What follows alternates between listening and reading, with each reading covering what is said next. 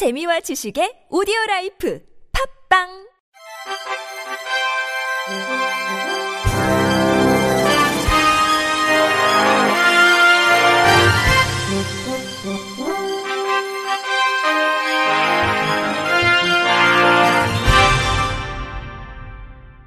청취자 여러분 안녕하십니까? 십일월 일일 화요일 케이비에스 뉴스입니다.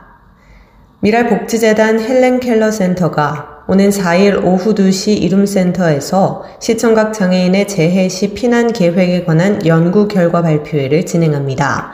공동연구원인 윤영삼 건국대학교 교수가 발표를 맡아 재해 시 시청각 장애인의 신속하고 안전한 피난을 위한 공간 설비, 인적 지원 등의 가이드라인과 제도 개선안을 제시합니다.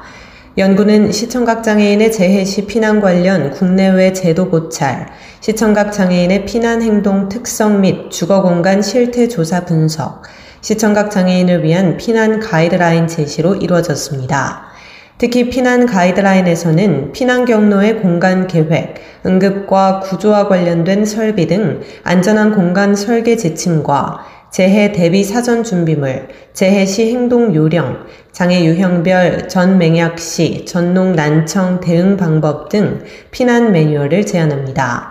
김명희 책임연구원은 해당 연구는 앞으로 시청각 장애인을 대상으로 한 주택의 계획과 설계, 시공을 담당하는 건축 관련 종사자와 중도 장애로 인해 어쩔 수 없이 주택 개조를 해야 하는 장애인 당사자 및 가족에게 안전한 피난을 위한 최소한의 참고 자료로 활용될 것이라며 본 연구가 재난 시 시청각 장애인의 피해 최소화와 신체의 안전을 보장하는 기반을 만들어줄 것으로 기대한다고 전했습니다. 시청각 장애인 박관찬 씨는 시청각 장애인은 장애인 복지법이 정한 열다섯 가지 장애 유형에 속하지 않아 복지 사각지대에 놓여 있으며 이에 재해 시 피난 매뉴얼도 충분하지 않은 상황이라며 이런 가운데 진행된 본 연구가 사회적 관심을 불러일으켜 시청각 장애인과 같은 사회적 약자의 안전과 보호를 강화하는 제도 개선으로 이어지기를 기대해 본다고 말했습니다. 이천이십일 카시아스 두슬 하계 데플림픽에서 대한민국 선수단이 역대 최대 메달 획득과 함께 사회 연속 종합 삼위를 기록했습니다. 대한민국 선수단은 지난 오월 일일부터 십오일까지 브라질 카시아스 두슬에서 개최된 이천이십일 하계 데플림픽 볼링 경기를 제외한 종목에서 금메달 열한 개, 은메달 열여덟 개, 동메달 열네 개 총 마흔세 개의 메달을 획득했습니다.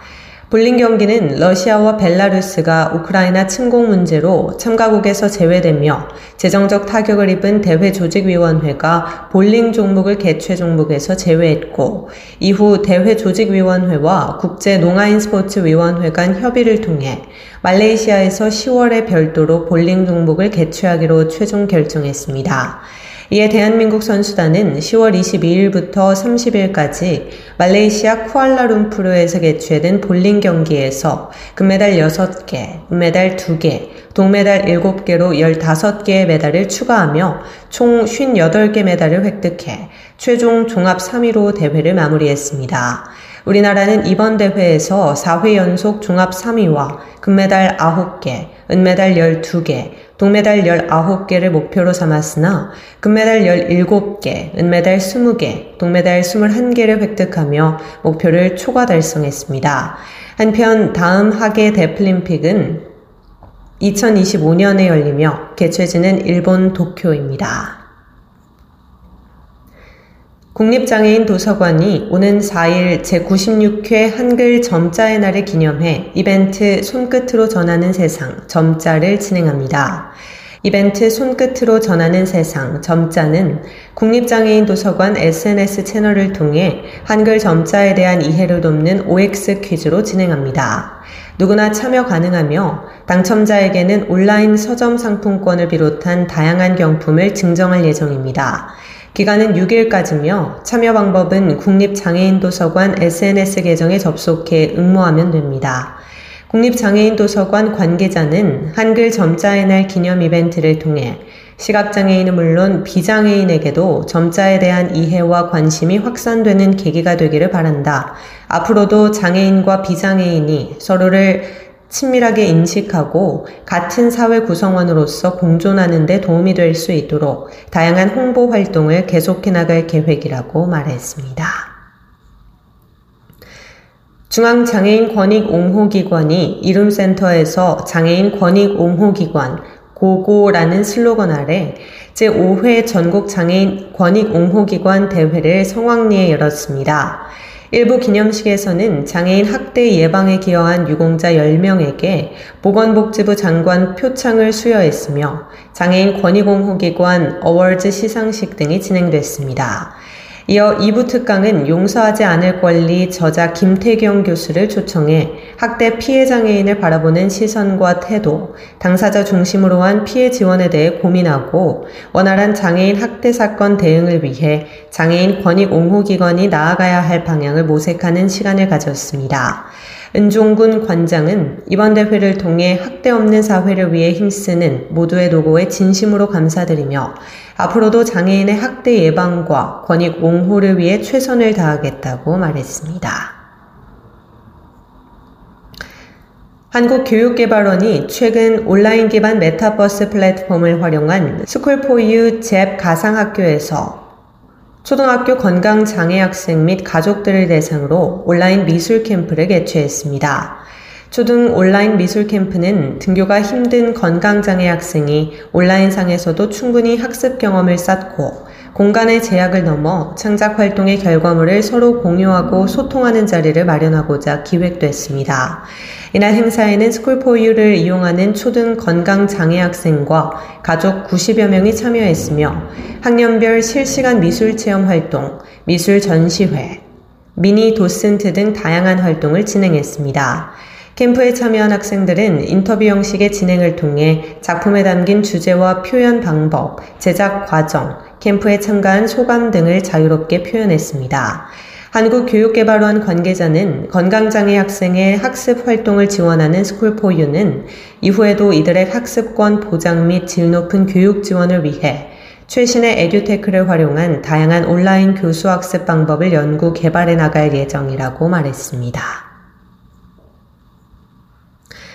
전북 익산시가 중소벤처기업부와 장애인기업종합지원센터가 주최한 발달장애인 특화사업장 구축사업 공모에 최종 선정돼 국비 십팔억 오천만 원을 확보했습니다.